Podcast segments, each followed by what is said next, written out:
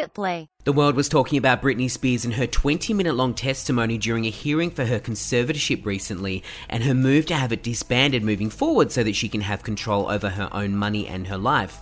Britney took aim at her family and said that she'd like to sue them all, in particular criticising her father Jamie for his actions.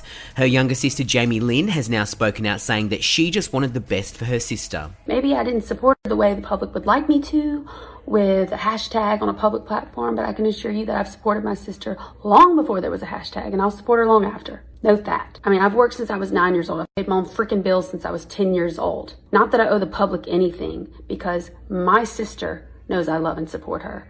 And That's the only person I owe anything to. For more details on what Britney said in her full testimony, head to hit.com.au.